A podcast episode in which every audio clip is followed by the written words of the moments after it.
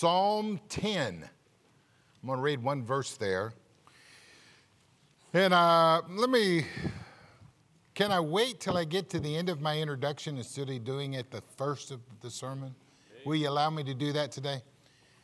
Come on, I appreciate all your response already. Amen. There you go. Same dead crowd as, dead crowd as last week. Warm them up the best you can, Pastor. One dear lady told me I could take my coat off. So since she gave me permission, she was a preacher's wife. She knows what I'm supposed to do. So she said I could take it off. Thank you, dear lady.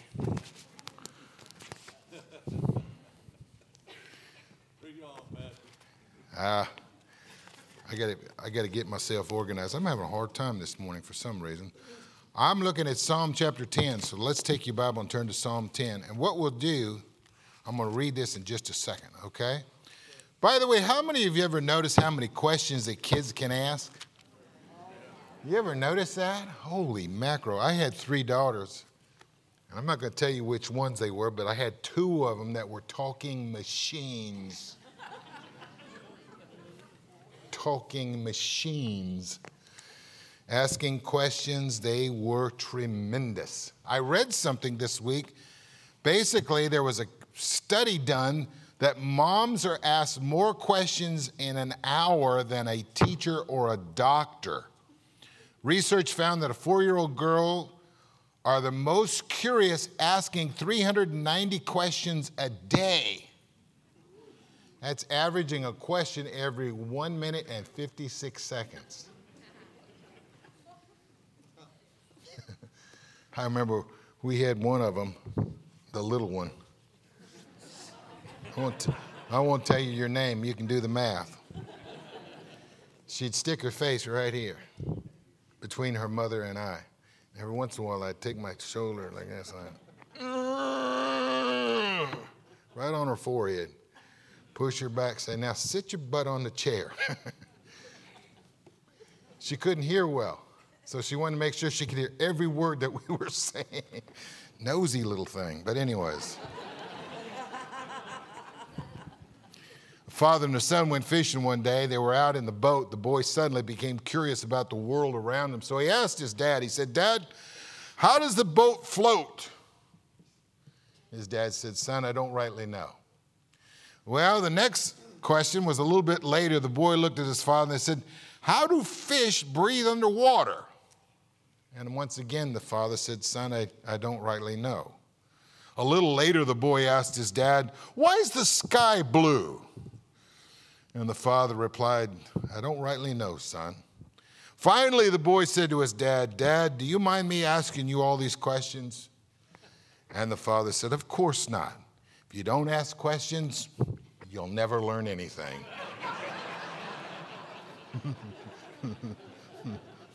Oh, boy. We all ask questions at times, don't we? Um, sometimes some of our inquiries are, are questions to God. Sometimes we question God as to why He does what He does. I'm going to preach this morning if God's so good, why do I suffer so badly? That's the Achilles heel of Christianity, according to Lee Strobel. He said that's the question that gets more people than any other, uh, any other question. Some time ago, George Barna polled adults. He said, if you could ask God one question, what would you ask? And the top response was, why is there pain and suffering in the world? Isn't that amazing? I think I got a picture up there. Uh, how many know who Billy Graham is? Okay. The guy on the other side is a guy named George Templeton. Uh, Templeton was a college, in fact, his name was Charles, I apologize. But he was an evangelist at the same time. They worked for Youth for Christ. How many have ever heard of that? You got to be old to know what Youth for Christ is because that's back in my day when I was a kid. But both of them preached in the 40s for Youth for Christ. And they were both incredible speakers. Both of them had great ministries. They were both very popular. They were leading evangelistic crusades all over Europe. Many went so far to predict that Templeton would one day eclipse Billy Graham in the pulpit. He was that good. And then in the late 40s, Templeton began to doubt his faith. He saw a picture of a, an African lady holding a starving baby, and he said, That's what bothers me. How could God be good if he would allow that child to starve to death? Basically, he turned his back on God. Basically, he went the way of the world. I thought it interesting. He wrote many books, became a commentary, commentator on television. One of the guys from Christianity Today went to interview him when he was very old. He was now dying of cancer. And he asked him questions about the past and asked him about why he turned his back on God. And he said Charles Templeton became very nostalgic. And as he began to talk, he said he began to wipe some tears. And finally, he made this statement. He said, I sure miss Jesus. Then he kind of shook himself and he said, That's enough of that. Let's talk about something else. As far as we know, he walked away from the faith.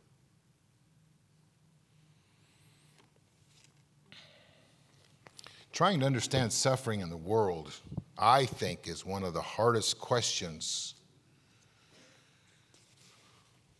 that we ever face as Christians. Why do certain things happen? Why does it seem like there are times, God, how could you be fair and allow that to take place? The psalmist said, My foot almost slipped when I saw the prosperity of the wicked. I'm sure that all of us have been there. You have your Bibles. Let's stand. Let's read Psalm chapter 10, verse 1. I want you to read this with me. And if you can't stand, I sure understand it. All right? Look what it says in verse 1. It says, Why standest thou afar off? You got it? You ready to read it with me now? All right, let's read it together. You ready? Why standest thou afar off, O Lord? Why hidest thou thyself in times of trouble? Be seated. You ever felt like God hid himself when you needed him the most? You ever felt like God was hard to find? When you wanted to find him worse than anything in the whole world? Habakkuk chapter 1, verse 2 says, Oh Lord, how long shall I cry for help and you will not hear? Lord, how long are you going to make me cry out for help? And it seems like you don't hear a word. Well, the great question would be why do things happen like that? What's the reason for bad things? Well, let me give you a couple of them real quick. First of all, moral evil has been unleashed. In order to understand this, we need to kind of go back to the early part of the Bible in Genesis chapter 1, where the Bible says in verse 26, Let us make man in our image and after our own likeness. And so God creates Adam and Eve, and God gives them the ability to make choices. He doesn't make them a robot, He gives them the freedom of volition. They can choose whatever they want. As you read along, the Bible says that God looks at the world, verse 31, and the scripture says, and, and God saw everything that He made, and it was very good.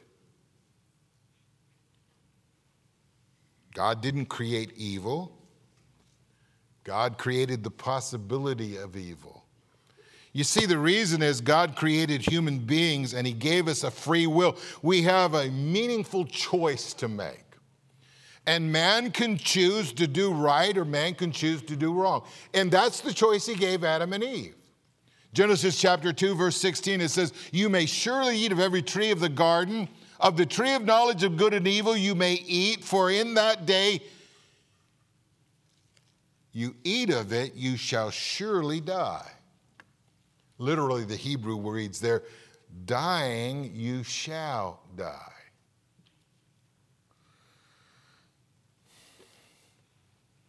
We all know the story.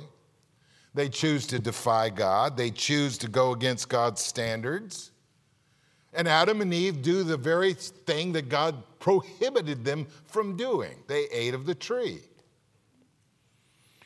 Well, the Bible says, Romans chapter 3, it's written, there's none righteous.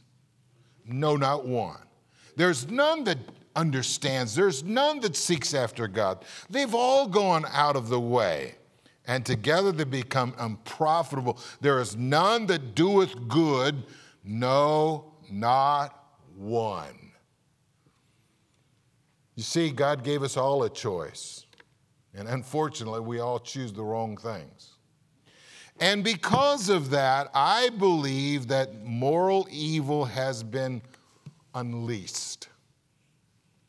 But let me add a second thing. The earth now is the environment of disease and death. I believe before Adam and Eve sinned, the world was perfect. God said it was very good. If you go back to those days until they rebelled against God, there weren't earthquakes, there weren't hurricanes, there weren't tropical storms named Barry. You see, the bottom line is genital disorders, multiple diseases, pain, death, suffering. All of that's a human experience that's taken place in the world in which we live. The Bible says in Genesis 3, verse 17, Cursed is the ground for thy sake. God says, because of that, from now on, you're going to experience pain. When you read the scriptures, Romans 8 and 22 says it this way We all know that the whole creation is groaning together in the pains of childbirth until now. You see, we live in a world that groans under the curse of sin. It wasn't that day until Adam and Eve messed it all up. You heard the story about the young man that came to his daddy and said, Daddy, we were out walking, me and my brother, and we came up on this big tall garden, and, and I climbed up over the wall and I looked in, and it was beautiful. It was incredible. Why can't we live there? His dad said, Son, that's where we used to live until your mother ate us out of house and home. Come on, that's a better joke than what you're giving credit there. Romans 5. Some of you go, it's still funny. Romans 5:12 says it this way, wherefore as by one man sin entered into the world and death by sin and to, so death is passed upon all men for all have sinned. Well, I believe the way the world is today, moral evil has been unleashed. The earth is now an environment of death and disease. But let me add this the third thing Satan influences people to do evil. I love Jesus talking to the Pharisees, and as he looks at them that day in John chapter 8, he says it this way in verse 44 You are of your father the devil The lust of your father you will do. He was a murderer from the beginning and abode not in the truth because there's no truth in him. When he speaks a lie, he speaks of his own because he's a liar and he's the father of it. Amen. By the way, I think we live in a world where Satan is unleashed, and I believe that Satan loves to see this world just squirm. Amen. And he does. But let me add the fourth reason God sovereignly weaves his way and his will through suffering. God is good even when bad things happen. I love that verse, Romans chapter number 8, verse 28. We know that all things, we know that all things work together for good to those that love God, to those that are called according to his purpose. I believe that's a true verse. God can take things in category bad, and with His sovereign will and way, He can turn things into good because He's that powerful. Now you say, Pastor, what, what's your problem? I'll tell you what my problem is. As Isaiah said in Isaiah 55 and verse 9, for as the heavens are higher than the earth, so my ways are higher than your ways. My thoughts are higher than your thoughts. I don't think like God. I don't act like God. And I have a hard time figuring God out sometimes. And all God's people say, Amen. Yeah, that's where we're at. Now, if you want to talk about a guy that had a hard time figuring God out, that was a guy named Job. Job was an interesting character in the Bible. He was a contemporary of a guy named Abraham. He actually lived before Moses, who wrote the first five books of the Bible. But Job's back there by the Psalms because it's Hebrew poetry. So it's in that section with the Psalms and Proverbs and Ecclesiastes and Song of Solomon. And so uh, many times we skip over Job because, uh, you know, he's just, what's a weird book? Well, let me just try to help you. Where is Job when it hurts? Probably the most vivid example of suffering in all the literature is found right here in the Bible. And it was a guy whose name was Job, and the Bible said he loved righteousness, he loved the things of God, and he hated evil. He was one of the richest men of the East. And God has a contest with Satan. Boy, that's a weird contest, isn't it? And the contest says basically this Why does Job love you, God? Is because you're so good to him? Is because all the material things you bless him with? Or does he really love you from his heart? God says, I'll bet you he loves me from his heart. Satan says it's a bet. And God says, Now wait a minute, Satan. You can't go over there and kill him. You can afflict him, but you can't kill him. Well, when you read the response, Job goes through horrible things. His family dies, his riches are gone. I, I, love the first chapter of Job because when you read it, it reads something like this. Literally, in the Hebrew, it reads like this While he was yet talking, while he was yet talking, while he was yet, it seems like Job is getting bad news, and there's one person after another, one after another, coming in with one horrible thing that's happened to him. By the time he's done, his wife says, Curse God and die. Now, I love Job's response. I'm not man enough to use it. Job looks at his wife and he says, Thou speakest as a foolish woman speaks. I've always thought that was a great return. It's just I like living, so I've never said that to my wife. Come on, ladies, that was funny.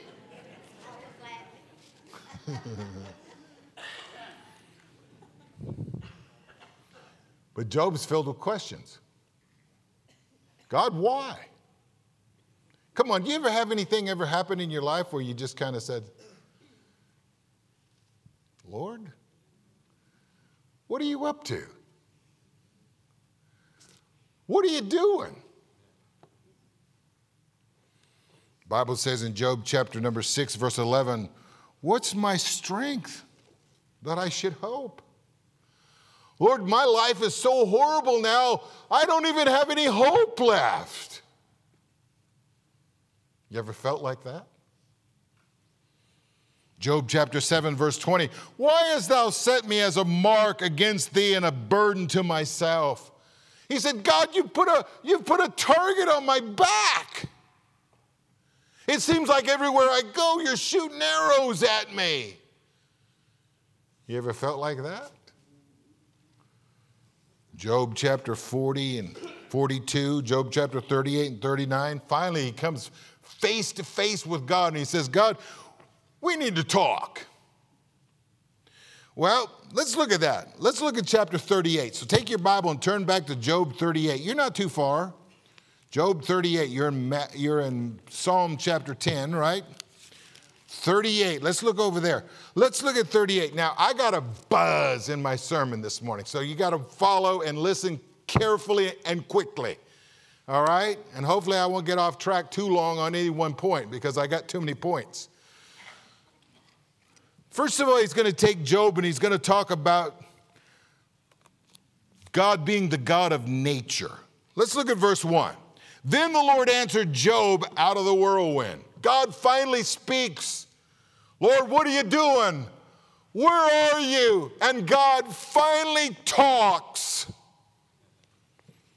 And he said, Who is this that darkeneth counsel by words without knowledge? You know, this passage basically it says, Why are you using your ignorance to deny my providence? You say, Pastor, what is God basically saying to Job? Job, you're not smart enough to question me.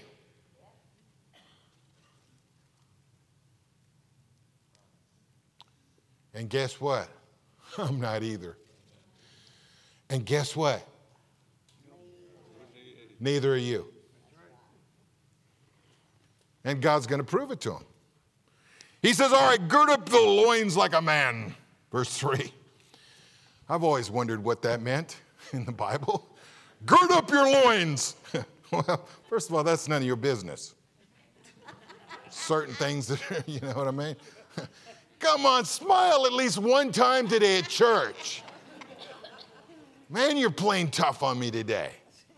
You know what this basically is talking about? Girding up your loins is an old ancient saying. They used to do, uh, they put ropes around them, they put belts around them, and, and they used to have wrestling matches where, and they still do. Go home and look it up on YouTube. They get down there and they kind of squat and they reach up and they grab each other by the belt. Now, in Japan, sumo wrestling, I didn't want to show any of that on TV up there because that might embarrass some of you. It's nothing worse than looking at a 400 pound man's backside. But, anyways, that's, that goes back to that. And they grab each other by the belt and girding up your loins is they're, they're wrestling around and, and their deal is to try to flip them over on their back. God says to Job, All right, buddy, you want to go for it? Let's go for it. Gird up your belt, get ready to go, baby. It's WWF. now, I threw that part in. But for some of you, that's the first thing you've heard in my whole sermon. God says, All right, we're going to have a wrestling match and we're going to go for it. We're going to see what's up. And the Bible says, with questions God's going to ask him, he says, All right, let's talk about creation. He says, Where were you when I laid the foundations of the earth? You say, Pastor, what is he talking about? He's going to use creating the world, he's going to liken it to putting the foundations for building a house, laying the house out.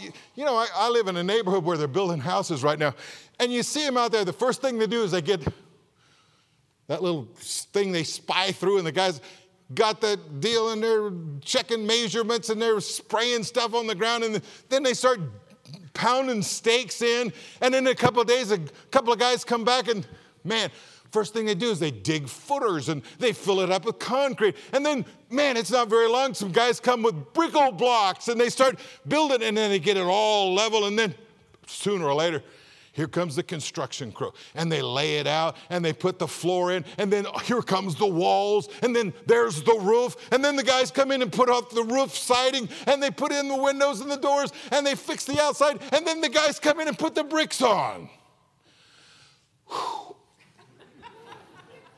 You say, Pastor, what do you get all excited about? That's what God's asking them.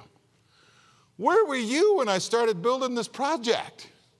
If you think you're so smart, tell me about the foundations of the earth. Job scratches his beard. I'll pass.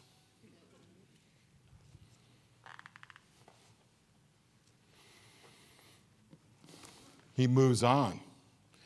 Look in chapters 38 and 39. Drop down about Oh, look at uh, verse 31. Let's see what he says over there in verse 31. He says, in 31, he says, uh, Can you bind the great, the sweet influence of Pleiades and, and loose the bounds of, of Orion? God says, Where were you when I put the constellations in? The stars. What did you, uh, tell me what you know about that, Job. You say, Pastor, what's God doing? God's basically saying, Job, You're not smart enough to give the answer if you can't answer these questions. And so God's going to ask him a series of 60 different questions. And at the end of all these questions, Job says, I give up. I don't have the answer. And God says, Why should I explain to you what I'm doing if you can't answer these basic questions? How many get what's going on here? Look at Job's response. Look, if you go over to chapter number 40. Um, uh, let's look at his first response. Look at 40 and verse number 2. Then Job answered the Lord and said, Behold, I'm vile. You know what that means? I'm insignificant. You know what that means? Here's the Phil Martin Amplified I'm worthless. When's the last time you were that honest with God? He says, What shall I answer thee? I lay my hand upon my mouth. God comes in verse 7. He does it again. All right, Job, gird up your loins. I got you on your back the first time. I'm going to put you down on your back the second time. Let's go wrestle again.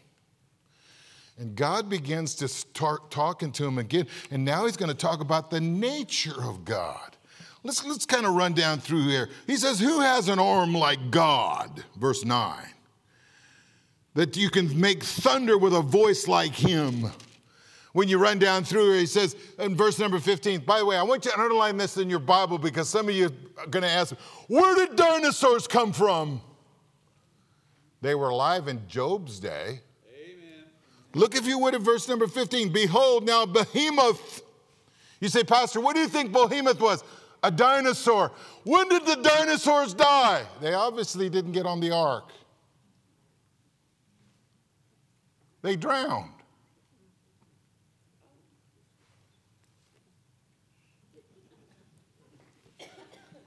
That's the right answer, by the way. Behemoth was made with thee, and he eats grass like an ox, and he goes all the way down and begins to describe what looks to me like a dinosaur. And then when you get down to about verse number uh, 22, the shady trees cover him with the shadows, and he drinks upon the river and he hasteth not. And the Bible talks about he drew up the Jordan with his mouth, he takes it with his eyes. I think it was the shape of a huge crocodile under the water. And basically, he asks him, he says, When's the last time you put a lasso around his mouth and you wrestled him to the ground? Job says, eh, Can't do that. Can't do that. God brings up a unicorn. Look, you think there were unicorns? No, I don't think that's what it's talking about. I think that's a King James word. He says, Canst thou draw out Leviathan with a hook or tongue and put a cord around his mouth? say, Pastor, what do you think's going on there? I think once again we're talking about another dinosaur. Isn't that amazing? God basically says, All right, I want to ask you some questions not about my nature. What about the God of nature? What about how God made the animal kingdom? Begins to ask him question after question after question after question. Well, let me show you one. Look, if you would, uh, let's go back here. Let me look and see. Um, yeah, I've lost my page here. He basically says, What about the birthing of with babies. You know what I saw yesterday? I was out visiting and I was over there in Hendersonville, right there by 386, the bypass. I was going to go see Brother Craig. And I got off there and there was a, a mama deer, a doe with two little bitty fawns with the spots. And they were at that apartment complex getting a drink out of that pool.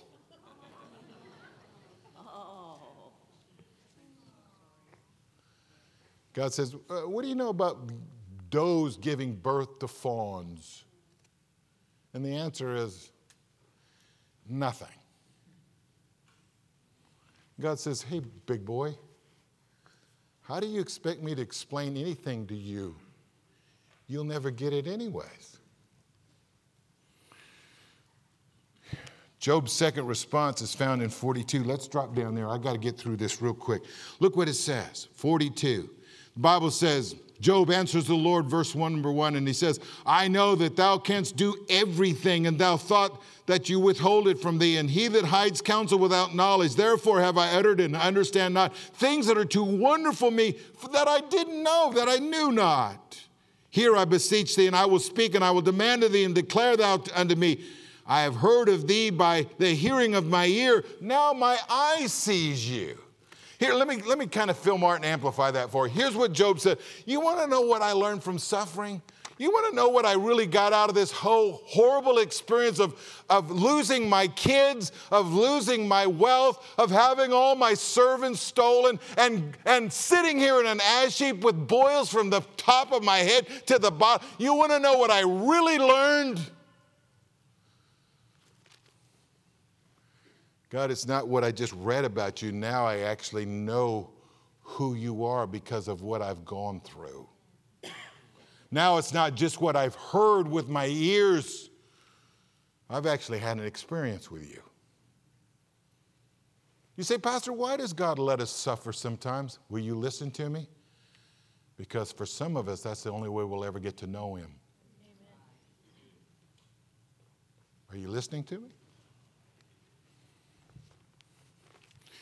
So let me end my sermon by saying, some of you said, Seriously? He's ending his sermon? No, that's just introducing the part that I'm going to end with.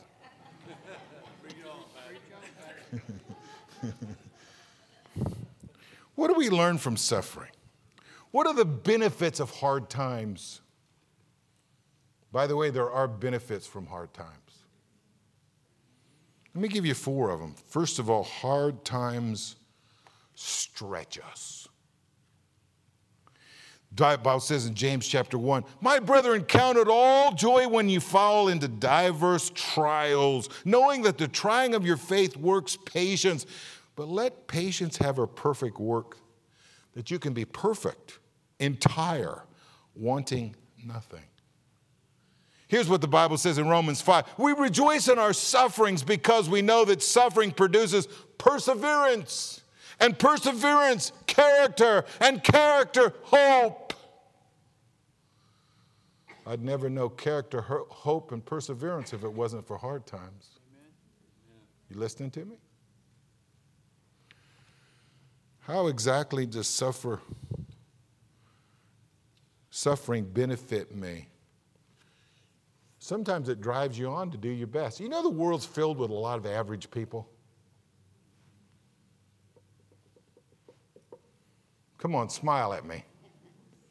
Most people that live in this planet Earth are very average. Well, it's about time you face reality. But I'm going to be really honest with you. You'd be surprised. Sometimes suffering comes along, and suffering makes people excel. I was reading this not too long ago about golf. Ramy, you'll like this. When they first started playing golf, they had a ball that looked like a ping pong ball, and it was hard, and it didn't have any of those little dimples.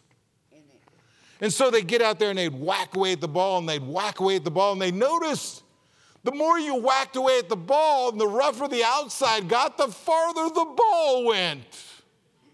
And finally said, Man, hard knocks makes the ball go farther.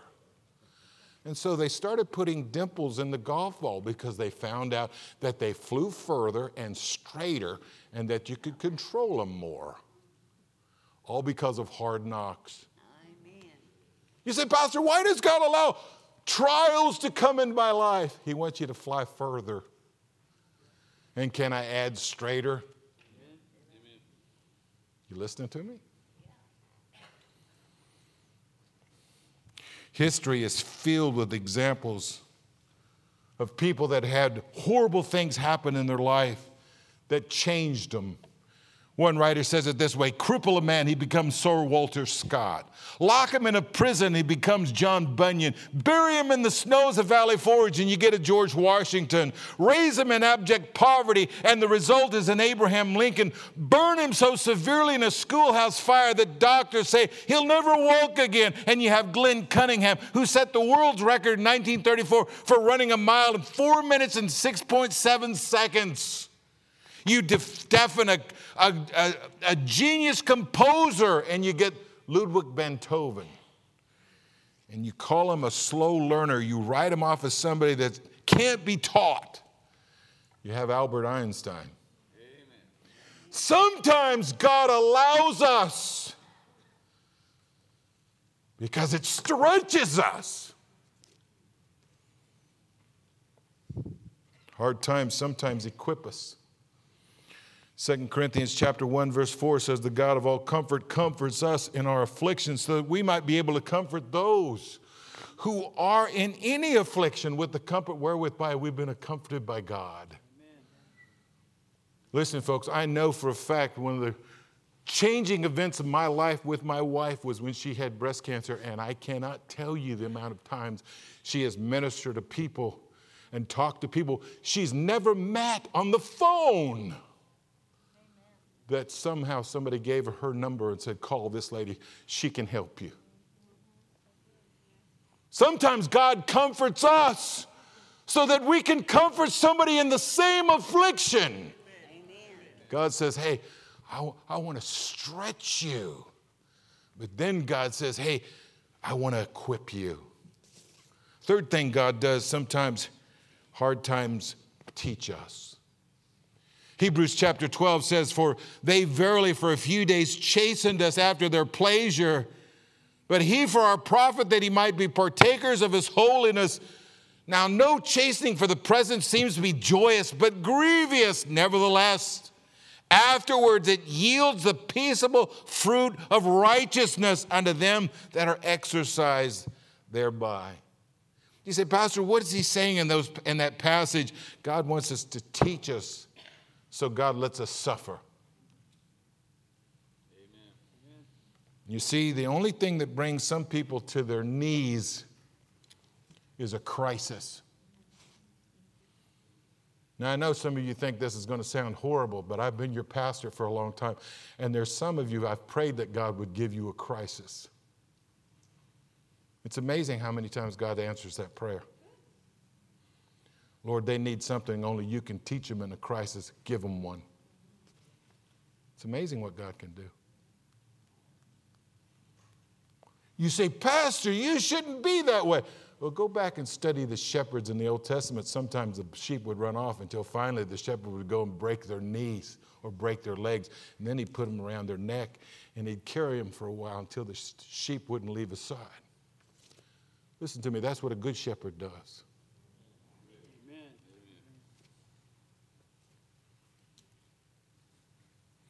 You know, some of us, we only learn when we're in a pickle. We only learn when our back's up against the wall. We only learn when every escape route is closed. We only learn when the only one we have to turn to is God.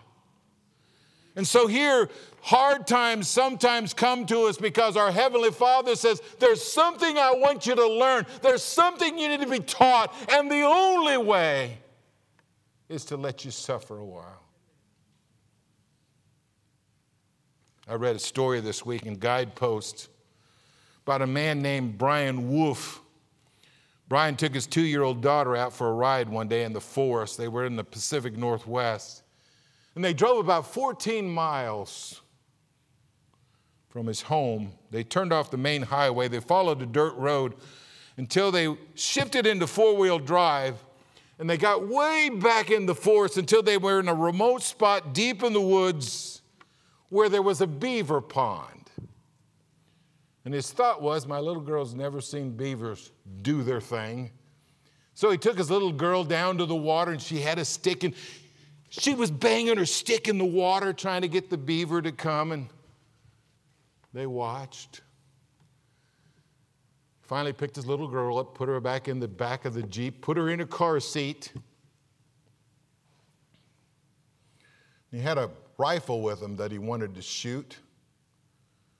So he put some cans up on an old stump, put the first round in the chamber, and the can went flying. Shot the next can, it went flying. He laid the gun down on the hood of the Jeep and he walked over there to the stump because he wanted to see where they were shot to see if he was sighted in good with his rifle. And when he got over to there to that stump, he kind of looked around and couldn't find it. And it kind of looked like the cans had fallen down inside the stump. So he got kind of up on the stump, and before he knew what was going on, it gave way. It was rotted.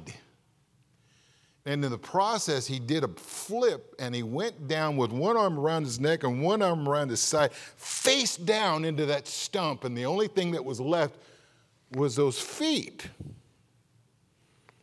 The problem was he was squeezed in there.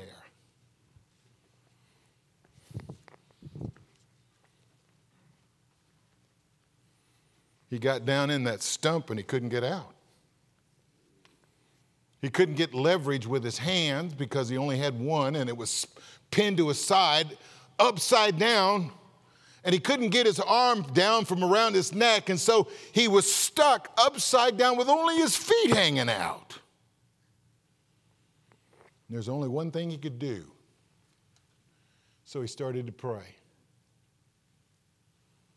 And he got earnest about it. He said, Dear God, he said, the blood's rushing to my head. I feel like my head's going to explode. And he said, Lord, I'm getting nauseous. And about that time, he expelled all the contents in his stomach. And there he's upside down in his own vomit inside that stump. And he begins to cry out to God. And I mean, he's getting serious now. Dear God, I'm stuck. And if you don't do something, I'm going to die here. And what's going to happen to my little girl? It seemed like an eternity. And finally, he heard voices. And two loggers found him, and they pulled him up by his legs, stood him on the ground. It took a while for the blood to get down to where he could actually kind of, you know, communicate and do what he needed to do. And they began to talk, and they said, We had the strangest sensation come over. Something inside of our heads said, You need to go down by the old beaver pond. And the man thought, God heard my prayer. By the way, he was a changed man. He went to the library, he checked out a Bible. He began to read the Bible. He drove by a church, happened to be a Baptist church. Not that that made it any better, but just happened to be a Baptist church. Went to that church, and the second Sunday he went, he got saved. Amen. And his whole life changed. You say, Pastor, what is it that God's doing in my life? Sometimes God says, I'm going to stick you upside down in a stump where you can't move until you cry out to me. Because I can't seem to get your attention any other way. And all God's people said, Amen. Don't you turkey out on me. You know I'm telling you the truth. Amen. God will get your attention. I promise you, He will. You see, sometimes trials come because God says, I want to. I want to teach you something. I, I want to equip you in some way. God says, I want to stretch you. But quickly, let me add the last one. God says, sometimes hard times is the only way I can reach you. C.S. Lewis says, God whispers in our pleasures, He speaks in our consciences, but He shouts in our pain. Boy, is there truth in that. God has a megaphone for a deaf world, and that megaphone is pain, folks. I'm not claiming that I understand it all this morning. I sure don't. I'm like Job. I'm vain. I'm worthless. I'm nothing, God. I don't understand what you're doing. But if you want to look this morning at the greatest example of why a God that loves us with all of his heart could allow suffering in this world, you look to the cross. The cross is the perfect example, folks. The cross is where Jesus Christ, God's only Son, was sent to this world that spit on him and pulled his beard out and lashed him with a whip nailed his hands and his feet.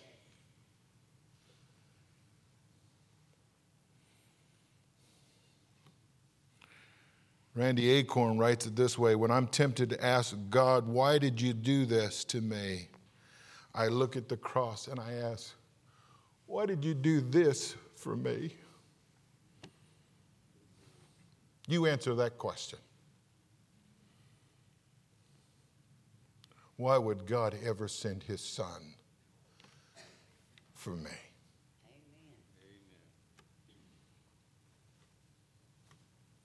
I don't know.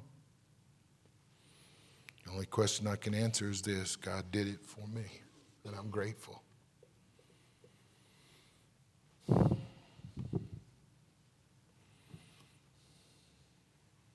If you're here today and you're facing trials and tribulations without Jesus Christ, I don't know how you do it.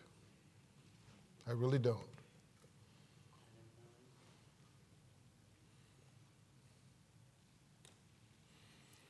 But if you're here this morning and you don't know Jesus as your Savior, ask Him to forgive you of your sins. You come to Jesus Christ this morning, you trust Him with your life. And I promise you this trials will begin to make more sense in your life when you know Christ is your Savior. Our heads are bowed, our eyes are closed. Heavenly Father, speak to us this morning. Lord, when I look at this passage this morning and stop to think about what you've done in my life and how you've worked in incredible ways, I'm amazed, totally amazed.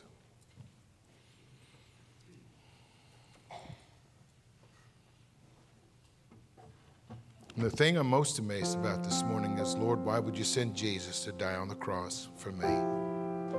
I have no idea, but I'm grateful for it. Our